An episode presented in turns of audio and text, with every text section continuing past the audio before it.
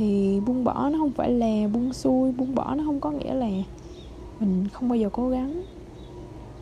Buông bỏ ở đây không phải là mình tỏ ra, mình nói với cả thế giới, mình gào lên với cả thế giới là tôi bỏ chuyện này rồi, tôi buông bỏ chuyện kia rồi. Nó không phải như vậy.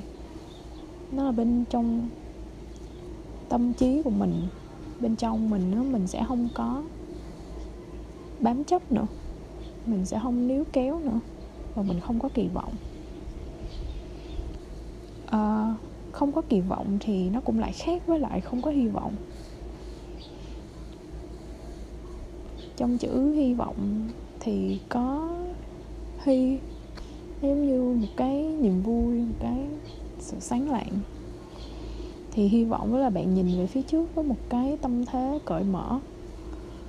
Cái gì tới với mình cũng được cái gì nó phải tới với mình thì nó sẽ phải tới với mình. Còn kỳ vọng là đặt một cái áp lực kiểm soát lên trên nó. Và mình muốn mọi thứ nó phải diễn ra theo đúng như ý mình, theo đúng như cái hoạch định của mình, theo đúng như những gì mà mình cưỡng cầu. Thì đó là kỳ vọng. Và khi mà mình buông bỏ, tức là mình buông bỏ cái kỳ vọng của mình